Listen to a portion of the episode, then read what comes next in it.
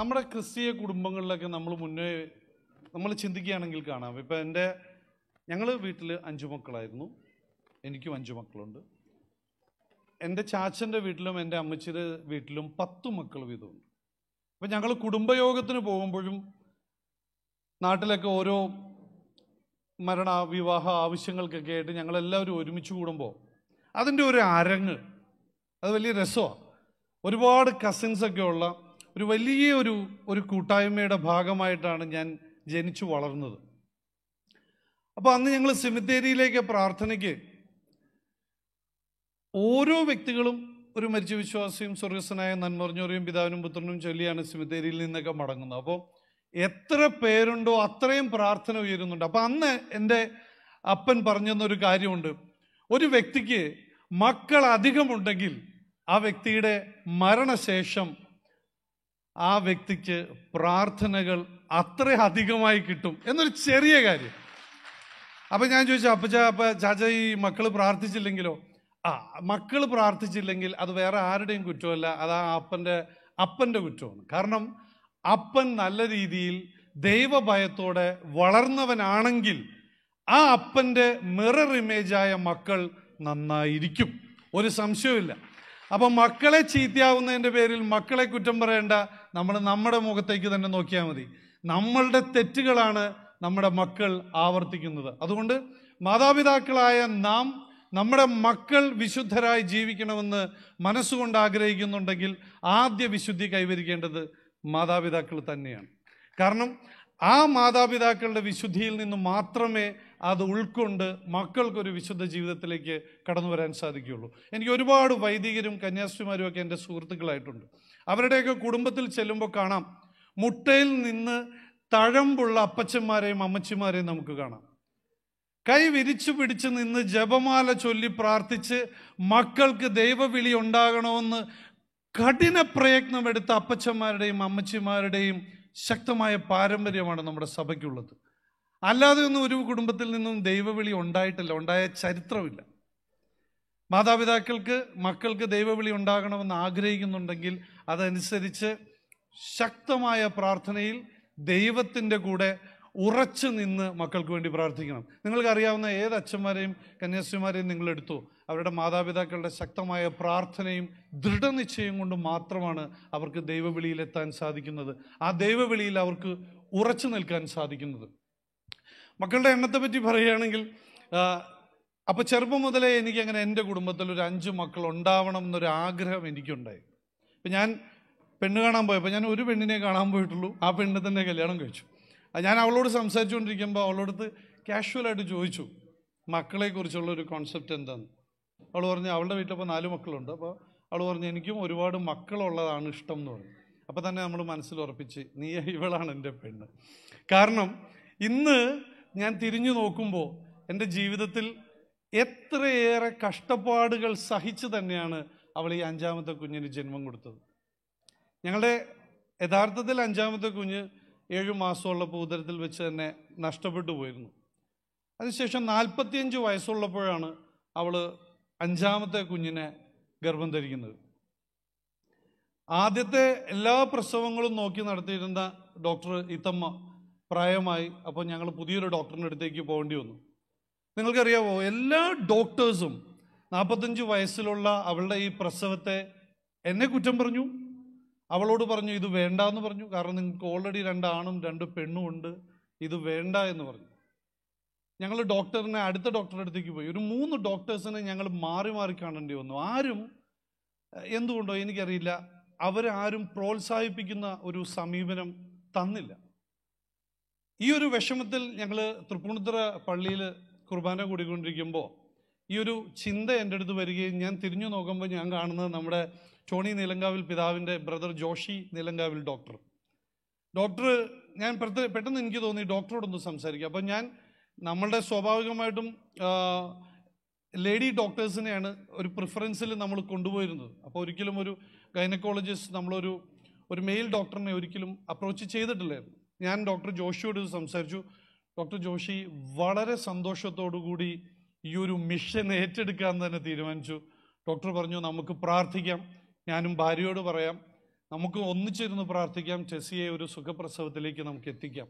അങ്ങനെ ഒരു വർഷം നീണ്ട കഠിന പരിശ്രമം എന്താ പറയേണ്ട ഒരു ഈ ഒരു അഞ്ചാറ് മാസക്കാലമുള്ള ഡോക്ടറിന്റെ അടക്കമുള്ള പ്രാർത്ഥനയോടുകൂടി ഞങ്ങൾ അവസാനം അതിന്റെ അവസാനത്തെ ആഴ്ചയിലേക്ക് എത്തി. കഠിന പരീക്ഷണം എന്ന പോലെ അവൾ കോവിഡ് ബാധിതയായി. സോ വീണ്ടും ടെൻഷനായി. ഞങ്ങൾക്കറിയില്ല ഞങ്ങൾ കടന്നുപോയതൊരു വലിയൊരു പ്രതിസന്ധി ഘട്ടത്തിൽ കൂടിയാണ്. പക്ഷേ എന്റെ ഭാര്യ ഉറച്ച തീരുമാനമാണ്. Even at the cost of my life ഈ കുഞ്ഞ് ജനിച്ചിരിക്കും. അതിന് ഞാൻ എന്റെ ജീവിതം കൊടുക്കേണ്ടി വന്നാലും കൊടുക്കുമെന്നൊക്കെയുള്ള ഇവളുടെ ഒരു വാശി. പലപ്പോഴും ഞാൻ പോലും നിന്റെ തീരുമാനം എന്ന് പറഞ്ഞ് ഞാൻ അവളെ വിട്ടുകൊടുത്തു. കാരണം എനിക്കും പേടിയാവുന്ന പോലെ പലരും എന്നോട് സംസാരിച്ചപ്പോൾ പക്ഷെ അവൾക്കൊരു ഉറപ്പുണ്ടായിരുന്നു. ഈ കുഞ്ഞിനെ ദൈവം കാത്തു പരിപാലിക്കുന്നു അങ്ങനെ കോവിഡിന്റെ കോവിഡ് പേഷ്യ കോവിഡായിട്ട് നിന്ന് ഒരു ഒരു ആന്റിജൻ ടെസ്റ്റിൽ നെഗറ്റീവായി കഴിഞ്ഞതിന് ശേഷം നെക്സ്റ്റ് ഡേ സർജറി ചെയ്തു. കുഞ്ഞു വന്നു. ആരോഗ്യപൂർണമായ ഒരു കുഞ്ഞ്. അങ്ങനെ ഞങ്ങളുടെ അഞ്ചാമത്തെ കുഞ്ഞിനെ ഏറ്റവും കടുത്ത സാഹചര്യത്തിൽ കൂടെ ഞങ്ങൾക്ക് കിട്ടി. മക്കളുടെ എണ്ണത്തിൽ എനിക്ക് ഒറ്റ കാര്യമേ പറയാനുള്ളൂ. ഇതിനു മുമ്പും ഞാൻ ശാലോമിന്റെ ഒരു ഇന്റർവ്യൂവിൽ ഞാൻ പറഞ്ഞിട്ടുള്ള ഒരു കാര്യമാണ്. ഏറ്റവും അധികം നമ്മളെ ഭയപ്പെടുത്തുന്നത് നമ്മുടെ ഒരു ഫിനാൻഷ്യൽ സ്ഥിതിയായിരിക്കും. ഓ മക്കളുടെ എണ്ണം കൂടിക്കഴിഞ്ഞാൽ അവരുടെ വിദ്യാഭ്യാസം അവരുടെ ചെലവ് അവരുടെ തുടർന്നുള്ള കാര്യങ്ങളും കുടുംബത്തിലെ കാര്യത്തിനൊക്കെയുള്ള ചെലവ്. പക്ഷേ എന്റെ ജീവിതം സാക്ഷ്യമാക്കി ഞാൻ പറയാം. ഓരോ കുഞ്ഞ് ജനിക്കുമ്പോഴും എന്റെ ഫിനാൻഷ്യൽ സ്ഥിതി മെച്ചപ്പെട്ട് മെച്ചപ്പെട്ട് അത് കൂടുതൽ ഉയരങ്ങളിലേക്ക് എത്തിയിട്ടുള്ളൂ. അതിന് ഈ കൈയടിയൊന്നും പോരട്ടോ. അതിന് നല്ല കൈയടി വേണം കാരണം അതൊരു ചങ്കൂറ്റമാണ്. ഓരോ കുഞ്ഞിനും ഈ ഭൂമിയിൽ ജനിച്ച് ജീവിച്ച് വളരുവാനുള്ള അത് നമ്മുടെ ആരുടെയും നേട്ടമൊന്നുമല്ല. അത് വാകീറിയ ദൈവം ഇര നൽകും എന്നുള്ളൊരു ദൃഢനിശ്ചയം നമുക്കുണ്ടെങ്കിൽ മക്കളുടെ എണ്ണം കുടുംബത്തിൽ ഉയർന്നുകൊണ്ടേയിരിക്കണം. അത് തമ്പുരാൻ അനുവദിക്കുന്ന അത്രയും മക്കൾ നമ്മുടെ കുടുംബത്തിൽ ഉണ്ടായേ പറ്റുള്ളൂ.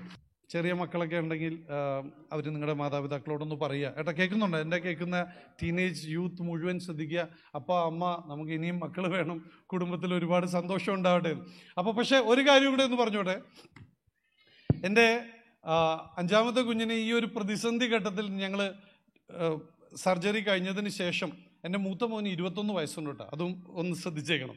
ഇരുപത്തൊന്ന് വയസ്സുള്ള ഇവൻ ഒരു വർഷം എന്നോട് ഒന്നും പറഞ്ഞിട്ടില്ല ഇതിനെപ്പറ്റി. പക്ഷേ പ്രസവം കഴിഞ്ഞ് ഞാൻ അവനെ ഫോൺ ചെയ്ത് ഞാൻ വീട്ടിലേക്ക് വിളിച്ചു പറഞ്ഞു. അപ്പോൾ അവനും ബാക്കിയുള്ള സഹോദരങ്ങളെല്ലാവരും കൂടി ഇരുന്ന് പ്രാർത്ഥിച്ചുകൊണ്ടിരിക്കുക ഞാൻ അവനോട് പറഞ്ഞു എടാ അമ്മ പ്രസവിച്ചു കുട്ടി പെണ്ണാണ്. അപ്പോൾ അവൻ ചോദിച്ചു അമ്മയ്ക്ക് എങ്ങനെയുണ്ട്? അമ്മ ആരോഗ്യമായിട്ടിരിക്കുന്നു കുഞ്ഞും ആരോഗ്യമായിട്ടിരിക്കുന്നു. അപ്പോൾ അപ്പന്റെ അടുത്ത് ഇപ്പോൾ ആരെങ്കിലും ഉണ്ടോ? ഞാൻ പറഞ്ഞു ഇല്ല. മാറി നിന്ന് ഒറ്റയ്ക്ക് സംസാരിക്കുക നമ്മൾ ആരുമില്ല. നീ പറഞ്ഞോ. നിർത്തിക്കോട്ട. അങ്ങനെ അഞ്ചാമത്തെ പുത്രന്റെ അല്ല മൂത്ത പുത്രന്റെ കമാൻഡ് നമ്മൾ സ്വീകരിച്ചിരിക്കുകയാണ്. തൽക്കാലം നമ്മൾ അഞ്ചിൽ അങ്ങോട്ട് സെറ്റിലാവാമെന്ന് വിചാരിച്ചിരിക്കുക ഒരുപാട് സന്തോഷം. നമ്മൾ ബൈബിളിലൊക്കെ പറയുന്ന പോലെ സങ്കീർത്തനത്തിൽ പറയുന്ന പോലെ നഗര കവാടത്തെങ്കിൽ വെച്ച് ശത്രുക്കളെ നേരിടേണ്ടി വരുമ്പോൾ യുദ്ധവീരന്റെ കയ്യിലെ ആയുധം പോലെയാണ് നിങ്ങളുടെ മക്കൾ എന്നാണ് ബൈബിൾ പറയുന്നത്. ഓരോ മക്കളും ശക്തമായ ആയുധങ്ങളായി നിങ്ങൾക്ക് മാറട്ടെ. ക്രിസ്തുവിന്റെ നല്ല പടയാളികളായി ജീവിക്കുക. താങ്ക് യു ഞാൻ നേരത്തെ പറഞ്ഞത് തന്നെയാണ് അതിന്റെ ആൻസർ ഫിക്സ് പ്രയോറിറ്റി ദൈവം ഒന്നാമത്. ദൈവം ആദ്യം. വീട്ടിൽ നിന്ന് പുറത്തേക്ക് ഇറങ്ങാൻ നേരത്തും തിരിച്ച് വീട്ടിൽ നിന്ന് വീട്ടിലേക്ക് വരുമ്പോഴും എല്ലാം ദൈവത്തിന്റെ അടുത്തേക്ക് വരിക. അവിടെ പ്രാർത്ഥിക്കുക. മിക്കവാറും ചെറുപ്പത്തിലൊക്കെ ഞങ്ങൾ മിസ്സായി പോയിരുന്ന ഒരു കാര്യമാണ്. പരീക്ഷയ്ക്ക് പോകാൻ നേരത്ത് പ്രാർത്ഥിക്കും തിരിച്ചു വരാൻ നേരത്ത് പ്രാർത്ഥിക്കില്ല. തിരിച്ചു വരാൻ നേരത്ത് ബാഗ് ഇട്ട് നമ്മൾ ഓട്ടോ ആയിരിക്കും. അപ്പോൾ ഈ സിസ്റ്റർ ആന്റിയുടെ ഗൈഡൻസ് അതാണ്. ഗ്രാറ്റിറ്റ്യൂഡ് ഉള്ളവരായിരിക്കുക നന്ദിയുള്ളവരായിരിക്കുക. രാവിലെ നമ്മൾ ദൈവത്തിന്റെ മുമ്പിൽ നിന്ന് പ്രാർത്ഥിച്ച് പോകുന്ന മക്കൾ എന്തുകൊണ്ടാണ് അതിനുശേഷം ആ പരീക്ഷ നന്നായിരുന്നു? അല്ലെങ്കിൽ ഞാൻ സുരക്ഷിതമായി വീട്ടിൽ തിരിച്ചെത്തി എന്ന് പറയാൻ ദൈവസന്നിധിയിലേക്ക് മടങ്ങി വരാത്ത അപ്പോൾ ദൈവത്തിന് ഫസ്റ്റ് പ്രയോറിറ്റി കൊടുക്കുന്ന ഒരു ലൈഫ് സെറ്റപ്പ് ചെയ്താൽ അതായത് പിറ്റേ ദിവസം പരീക്ഷയാണ്. അതുകൊണ്ട് ഞായറാഴ്ചത്തെ കാറ്റിക്സത്തിന് പോകണ്ട എന്ന് പറയുന്ന രീതിയോട് എന്റെ ഭാര്യയ്ക്കൊക്കെ ശക്തമായ എതിർപ്പാണ്. പിറ്റേ ദിവസത്തെ അവളുടെ ഭാഷയെ പറഞ്ഞ പിറ്റേ ദിവസത്തെ പരീക്ഷയ്ക്ക് തോറ്റുപോയാലും സാരമില്ല. നീ കാറ്റഗിസത്തിന് പോയിരിക്കും. നീ കാറ്റഗിസത്തിന്റെ പരീക്ഷ എഴുതിയിരിക്കും. നീ ഇന്റൻസീവ് കോഴ്സ് കൂടിയിരിക്കും. അതൊക്കെ മാറ്റി നിർത്തിക്കൊണ്ട് ഒരു ജീവിത വിജയം എന്റെ മക്കൾ നേടണ്ട എന്നുള്ള അവളുടെ ദൃഢനിശ്ചയം. സോ ഞാൻ പറയുന്നത് പ്രയോറിറ്റി നമ്മുടെ ലൈഫിൽ പ്രയോറിറ്റി എന്തിനു കൊടുക്കുന്നു? അതനുസരിച്ച് നമ്മുടെ ജീവിതം ക്രമപ്പെടും. രണ്ടാമത്തെ കാര്യം ഇപ്പോൾ ഒരു വാഹനത്തിൽ കയറി കഴിഞ്ഞാൽ അതിനാദ്യം തന്നെ നമ്മൾ പ്രാർത്ഥിച്ച് കയറും. തിരിച്ച് നമ്മളൊരു നമ്മളിപ്പോൾ ഒരു യാത്രയ്ക്ക് പോകുമ്പോൾ പ്രാർത്ഥിക്കും. തിരിച്ച് വീടെത്തുന്ന സമയത്തും പ്രാർത്ഥിക്കാൻ നമുക്ക് തോന്നുന്നുണ്ടെങ്കിൽ നമ്മുടെ ഒരു ഉള്ളിന്റെ ഉള്ളിൽ തമ്പുരാനുണ്ട്. അവിടെയാണ് നമ്മൾ ദൈവത്തിന് പ്രയോറിറ്റി കൊടുക്കുന്നത്. ആ ദൈവത്തിന് പ്രയോറിറ്റി കൊടുത്തിട്ടുള്ള ജീവിതമാണെങ്കിൽ നിങ്ങൾക്ക് ഡിസിഷൻസ് എടുക്കാൻ എളുപ്പമാണ്. നിങ്ങളുടെ മുന്നിൽ ഇടതോ വലതോ അല്ലെങ്കിൽ എന്ത് ചെയ്യണം അത് ചെയ്യണോ ഇത് ചെയ്യണം എന്നുള്ള കൺഫ്യൂഷൻസ് ഉണ്ടാവില്ല. കാരണം ആ കൺഫ്യൂഷൻസ് ഉണ്ടാവാത്തതിന്റെ റീസൺ നമ്മൾ എന്തിന് പ്രയോറിറ്റി കൊടുക്കുന്നു എന്നുള്ളത് മാത്രമാണ്. എന്റെ ജീവിതം കൊണ്ടാണ് ഞാൻ പറയുന്നത്. അത് പ്രയോറിറ്റൈസ് ചെയ്ത് കഴിയുമ്പോൾ rest everything will happen automatically നമ്മൾ ചെറുപ്പം മുതലേ നമ്മൾ പ്രാർത്ഥിക്കുന്ന ഒരു വലിയ പ്രാർത്ഥനയാണ് സ്വർഗസ്ഥനായ ഞങ്ങളുടെ പിതാവേ അതിൽ ഏറ്റവും ശക്തമായ ഒരു ഭാഗം മാത്രം ഒന്ന് ഈ സമയത്തൊന്ന് മനസ്സിലിടുക. എന്താണെന്നറിയോ നമ്മളെ പ്രലോഭനങ്ങളിൽ അകപ്പെടുത്തരുത്. നമുക്ക് വേണ്ടാത്തതൊന്നും നമ്മുടെ മുമ്പിൽ കാണിച്ചു തരരുത്. നമ്മുടെ മുമ്പിൽ നമുക്ക് വേണ്ടതും നമ്മുടെ ജീവിതം ക്രമപ്പെടുത്തുന്നതുമായ സാഹചര്യങ്ങൾ മാത്രം ഒരുക്കി തരുന്ന ഒരു ജീവിതത്തിന് വേണ്ടി പ്രാർത്ഥിക്കും. അതുകൊണ്ട് തന്നെ ചങ്കുറപ്പോടുകൂടി എനിക്കൊരു കാര്യം പറയാം. ഞാൻ എന്റെ ജീവിതത്തിൽ ഇന്ന് വരെ ഞാൻ കഞ്ചാവ് എന്ന് പറയുന്ന ഒരു സാധനം കണ്ടിട്ടില്ല. ഡ്രഗ്സ് ഞാൻ കണ്ടിട്ടില്ല. ടി വിയിലും വീഡിയോയിലും മൊബൈലിലും ഒക്കെ പലരും ഡ്രഗ്സിനെ പറ്റിയൊക്കെ പറയുമ്പോൾ എനിക്ക് ചിരി വരും. പക്ഷേ എനിക്ക് എന്റെ തമ്പുരാനോട് നന്ദിയുണ്ട്. പതിനാറാമത്തെ വയസ്സിൽ ഞാൻ ഉപേക്ഷിച്ച പുകവലി ഒറ്റ പ്രാവശ്യം വലിക്കേണ്ടി വന്നിട്ടുള്ളൂ. അന്ന് തന്നെ സാറ് കൈയോട് പിടിച്ചു. നാളെ വരുമ്പോൾ അപ്പനെയും കൊണ്ട് ട്യൂഷൻ ക്ലാസ്സിൽ വന്നാൽ മതി എന്ന് പറഞ്ഞു. അപ്പനോടുള്ള പേടി കൊണ്ട് ഇതെങ്ങനെ അവതരിപ്പിക്കുമെന്നറിയാതെ ഒരു നിമിഷം നാട് വിട്ടാലോ എന്നൊക്കെ ആലോചിച്ചു. പിന്നെ എങ്ങനെയോ ദൈവാനുഗ്രഹം കൊണ്ട് വീട്ടിൽ അപ്പനോട് അവതരിപ്പിച്ചു. അപ്പൻ എന്നെ ഉപദ്രവിക്കാനൊന്നും പോയില്ല. ഈശോയുടെ മുമ്പിൽ മുട്ടുകുത്തിച്ച് നിർത്തിച്ചു. എന്നിട്ട് അവിടെ നിന്ന് പറഞ്ഞു ഒരു ദൃഢപ്രതിജ്ഞ എടുക്കാൻ പറഞ്ഞു. നീ ഈശോയുടെ മുമ്പിൽ വെച്ചാണ് പ്രതിജ്ഞ എടുക്കുന്നത്. പക്ഷേ നീ നിന്നോട് തന്നെയാണ് പ്രതിജ്ഞ എടുക്കുന്നത് എന്നുള്ളൊരു തിരിച്ചറിവ് നിനക്കുണ്ടാവണം. എന്റെ ചാച്ചൻ എടപ്പള്ളി സ്കൂൾ ഹെഡ്മാസ്റ്റർ ആയിരുന്നു. അപ്പോൾ ഒരു അധ്യാപകന്റെ ഒരു വലിയ വീക്ഷണമായിരുന്നു അത്. ആരോടും വാക്ക് കൊടുക്കണ്ട. നീ നിന്നോട് വാക്ക് കൊടുക്കണം. ഇനി ഒരിക്കലും നീ പുകവലിക്കില്ല. ഇപ്പോഴും പുകവലിക്കാൻ വേണ്ടി മറ്റു കൂട്ടുകാരൊക്കെ ഓരോ സിഗരറ്റൊക്കെ കയ്യിലെടുക്കുമ്പോൾ കത്തിക്കാത്ത സിഗരറ്റ് എടുത്ത് കയ്യിലൊക്കെ പിടിച്ച് നമ്മുടെ ഒരു ആ സമയത്തുള്ള ഒരു കമ്പനി കൊടുക്കലൊക്കെ നടത്തും. പക്ഷെ ഓരോ സിഗരറ്റ് എടുക്കുമ്പോഴും അത് വലിക്കില്ല. അത് കത്തിക്കത്തുമില്ല. പക്ഷേ എന്റെ അപ്പനെ ഞാൻ ഓർക്കും. എന്റെ അപ്പന് മരിച്ചുപോയ എന്റെ അപ്പനെ ഓർക്കും. കാരണം മാതാപിതാക്കളിൽ നിന്ന് കിട്ടിയിട്ടുള്ള ശക്തമായ നിർദ്ദേശങ്ങളും നിയന്ത്രണങ്ങളും മാത്രമാണ് ഒരു മക്കളെ നന്നാക്കുന്നത്. അതുകൊണ്ട് ഏതെങ്കിലും മക്കൾക്ക് ഇവിടെ നോക്കുമ്പോൾ മാതാപിതാക്കൾ വളരെ സ്ട്രിക്റ്റ് ആണെന്ന് തോന്നുകയാണെങ്കിൽ മക്കളെ നോക്കുക ഈ ഭൂമിയിൽ നിങ്ങളുടെ ജീവിതം നന്നാവണമെന്ന് ആഗ്രഹിക്കുന്ന രണ്ടേ രണ്ട് പേരേ ഉള്ളൂ. മൂന്ന് മൂന്ന് പേരുണ്ട്. ആദ്യം അപ്പനും അമ്മയും നിങ്ങളുടെ ടീച്ചേഴ്സും. അപ്പോൾ അപ്പനും അമ്മയും നിങ്ങളെ നിയന്ത്രിക്കുമ്പോൾ ഒരു കാരണവശാലും നിങ്ങളതിൽ യാതൊരു തരത്തിലുള്ള വിഷമവും വിചാരിക്കരുത്. സോ തിന്മയായതൊന്നും നമ്മുടെ വഴിയെ വരരുത് എന്ന് ദൃഢമായി പ്രാർത്ഥിച്ചാൽ ദൃഢമായി നിശ്ചയമെടുത്താൽ നമുക്ക് ഡിസിഷൻസ് എടുക്കാൻ എളുപ്പമാവും. എന്നെ പ്രലോഭിപ്പിക്കുന്ന പല പല റോളുകളും വന്നേക്കാം പക്ഷെ ഞാൻ അതിലൊന്നും വീഴത്തില്ല. കാരണം എനിക്ക് ഈ ഭൂമിയിലെ ഭൗമികമായ നേട്ടത്തിൽ യാതൊരു തരത്തിലുള്ള സന്തോഷവുമില്ല. വെറാസ് എന്റെ ജീവിതം ക്രിസ്തുവാണെന്നും എന്റെ ലഹരി ക്രിസ്തുവാണെന്നും എനിക്ക് തിരിച്ചറിവ് കിട്ടിയതിനെ ഓർത്ത് നന്ദി മാത്രമേ ഉള്ളൂ. നമ്മൾ ഈ ഈ ബ്രാസിന്റെയൊക്കെ വീട്ടിൽ നിലവിളക്കും ഗ്ലാസും പാത്രങ്ങളും ഒക്കെ ഉണ്ടാവും അല്ലേ? ഈ ക്ലാവ് പിടിച്ചു പോകുന്നു എന്നാണ് ഞങ്ങളുടെ അപ്പാപ്പനും അമ്മാമ്മയൊക്കെ പറയുന്നത്. ഈ ക്ലാവ് പിടിച്ചു പോകാതിരിക്കണമെങ്കിൽ അതെപ്പോഴും തുടച്ചു മിനുക്കിക്കൊണ്ടിരിക്കണം സോ ഒരിക്കൽ നമ്മൾ കർത്താവിനെ അറിഞ്ഞു അല്ലെങ്കിൽ കർത്താവിനെ നമ്മൾ സ്വീകരിച്ചു. ഇപ്പോൾ നമ്മൾ ദൈവത്തിന്റെ വഴിയിലാണ് എന്ന് വിചാരിച്ച് നിൽക്കുന്നിടത്ത് നമ്മുടെ മടി ആരംഭിക്കും. നമ്മുടെ മടി ആരംഭിക്കുമ്പോൾ നമുക്ക് എന്ത് പറ്റുമെന്ന് വെച്ചാൽ നമ്മുടെ ആത്മാവിനും ഇതുപോലെ ക്ലാവ് പിടിച്ചു പോകും അപ്പോൾ എന്നെ സംബന്ധിച്ചിടത്തോളം കൗതാശിക ജീവിതത്തിന്റെ പ്രാധാന്യം എന്ന് പറയുന്നത് അതൊരു കണ്ടിന്യൂസ് മെയിന്റനൻസിലാണ് ഓരോ കൂതാശയും നമ്മളെ കൂടുതൽ ക്രിസ്തുവിലേക്ക് അടുപ്പിക്കുകയും സഭയുടെ നിയമങ്ങൾക്കനുസരിച്ച് ജീവിക്കുകയും അനുസരണം ബലിയേക്കാൾ ശ്രേഷ്ഠമെന്ന് ഉറച്ചു വിശ്വസിക്കുകയും ചെയ്യുന്നത് കൊണ്ട് കൗതാശിക ജീവിതത്തിൽ നമുക്ക് ഉറച്ചു നിൽക്കാൻ സാധിക്കുന്നു. കൗതാശിക ജീവിതം ഇല്ലാതെ വരുമ്പോഴാണ് പലപ്പോഴും നമുക്ക് പുരോഹിതർക്കെതിരായും സഭയ്ക്കെതിരായും വിശ്വാസത്തിനെതിരായും ഒക്കെ സംസാരിക്കാൻ തന്നെ തോന്നുന്നത്. അങ്ങനെയുള്ള വ്യക്തികൾ എനിക്ക് തോന്നുന്നു അവരുടെ ജീവിതത്തിൽ നിന്ന് കൗതാശിക ജീവിതം മാഞ്ഞു പോയത് കൊണ്ടായിരിക്കണം അപ്പോൾ തീർച്ചയായും നിങ്ങൾക്ക് ക്രിസ്തുവിൽ നിലനിൽക്കണം എന്നൊരു ആഗ്രഹം നിങ്ങൾക്കുണ്ടെങ്കിൽ തീർച്ചയായും നിങ്ങൾ സഭയുടെ ആചാരങ്ങളോടും അനുഷ്ഠാനങ്ങളോടും ചേർന്ന് നിൽക്കുക. കൗതാശിക ജീവിതത്തിന് പ്രാധാന്യം കൊടുക്കുക. കൗതാശിക ജീവിതത്തിൽ തുടരുവാൻ മറ്റുള്ളവരെയും പ്രേരിപ്പിക്കുക. മക്കളെയും അതിന് പ്രാപ്തരാക്കുക. കാരണം വീട്ടിൽ നിന്ന് പഠിക്കുന്ന കാര്യങ്ങൾ മാത്രമാണ്.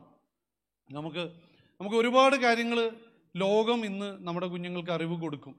നമ്മുടെ വൈകുന്നേരത്തെ ഭക്ഷണത്തിന് ശേഷം അപ്പനും അമ്മയും മക്കളൊക്കെ ഒരുമിച്ചിരിക്കാൻ സാധ്യതയുണ്ടെങ്കിൽ അല്ലെങ്കിൽ ആ സമയത്ത് നിങ്ങൾക്ക് സാധ്യതയുണ്ടെങ്കിൽ അപ്പനും അമ്മയ്ക്കും അറിയാവുന്ന ബൈബിൾ വചനങ്ങളും ബൈബിൾ കഥകളും സെയിന്റിന്റെ സ്റ്റോറി ഇപ്പോൾ എല്ലാവരുടെ വീട്ടിലും അതിനുള്ള സംവിധാനങ്ങളുള്ള സ്ഥിതിക്ക് സെയിന്റുമാരെ എല്ലാം ലൈഫ് സ്റ്റോറീസ് എല്ലാം നല്ല നല്ല ഉഗ്രൻ ക്വാളിറ്റിയിൽ ഉണ്ടാക്കിയിരിക്കുന്ന സിനിമകൾ അവൈലബിൾ ആണ്. സാധിക്കുമെങ്കിൽ ഒരാഴ്ചയിൽ ഒരു വിശുദ്ധന്റെയെങ്കിലും സിനിമ ഒന്നിച്ചിരുന്ന് കാണുക.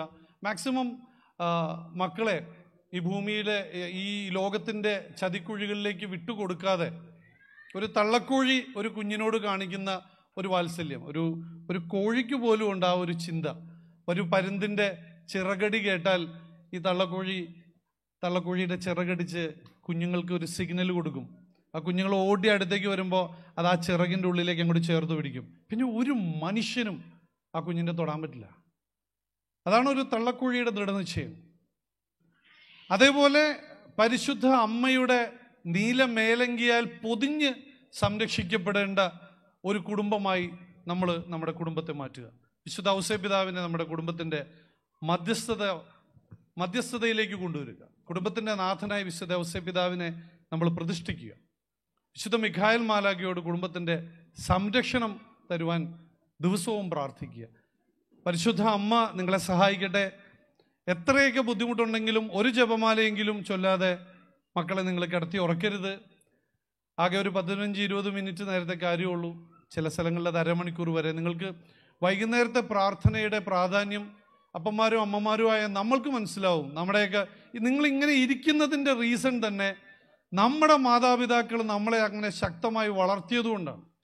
ആ ഒരു പാരമ്പര്യം നമ്മുടെ മക്കളിലേക്ക് നമ്മൾ ഷെയർ ചെയ്യണമെങ്കിൽ എന്ത് ഭൂമിയിൽ തല പോകുന്ന കാര്യമുണ്ടെങ്കിലും കുരിശുവരെ സന്ധ്യാകുരിശു വരെ ചെയ്യാതെ മക്കളെ കിടത്തി ഉറക്കരുത്. അതിനുവേണ്ടി ഒരു സമയം ഡിലേ ആയി പോകരുത്. മിക്കവാറും എന്റെ കുടുംബത്തിലടക്കം സംഭവിച്ചിട്ടുണ്ട്. പതിനൊന്ന് മണി പന്ത്രണ്ട് മണി സമയമാകുമ്പോഴൊക്കെ ആയിരിക്കും ചില സമയത്ത് കുരിശു വരയ്ക്കാൻ സാധിക്കുന്നത്. ആ സാഹചര്യം ഒഴിവാക്കി ഒരു ഏഴ് മണി ഏഴര പള്ളിയിൽ മണിയടിക്കുന്ന സമയമൊക്കെ ആകുമ്പോൾ വീട്ടിൽ സന്ധ്യാക്കുരിശു വരെ ചെയ്യുക. അപ്പോൾ എന്റെ ഭാര്യ തന്നെ എന്നോട് പറഞ്ഞിട്ടുണ്ട് എന്നെ നോക്കിയിരിക്കുന്നതുകൊണ്ടാണ് വൈകുന്നതെന്ന് പറയും. അപ്പോൾ ഞാനൊരൊറ്റ ഉത്തരം പറയും. നിങ്ങളൊരു സമയം ഫിക്സ് ചെയ്യും. ആ സമയത്ത് കുരിശു വരയ്ക്കുക ഈ ഭൂമിയിൽ എവിടെയാണെങ്കിലും കുടുംബനാഥനെ ആ സമയത്ത് പരിശുദ്ധാത്മാവ് കൊണ്ടുവരും. പത്ത് ദിവസം അപ്പൻ വീട്ടിലില്ല എന്ന് പറഞ്ഞ് അമ്മച്ചിമാർ രക്ഷപ്പെടണ്ട. പത്ത് ദിവസം നിങ്ങൾ അടുപ്പിച്ച് പ്രാർത്ഥിച്ചോ. അപ്പച്ചൻ ഏഴര മണിയാകുമ്പോൾ അല്ലെങ്കിൽ എട്ട് മണിയാകുമ്പോൾ എന്തോ ഒരു ഉൾപ്രേരണ വരും. നേരെ പുള്ളി കുടുംബത്തിലേക്ക് ലാൻഡ് ചെയ്യും. അതുകൊണ്ട് അമ്മച്ചിമാരെ അപ്പച്ചന്മാരുടെ തലയിൽ ഇട്ടിട്ട് കുടുംബ കുരിശുവരയിൽ ഉഴപ്പരുത്. മക്കൾ നിങ്ങൾ ഓർപ്പിക്കുക. അമ്മച്ചീനെ നമുക്ക് കുരിശു വരയ്ക്കേണ്ട സമയമായെന്ന് ഓർപ്പിക്കുക.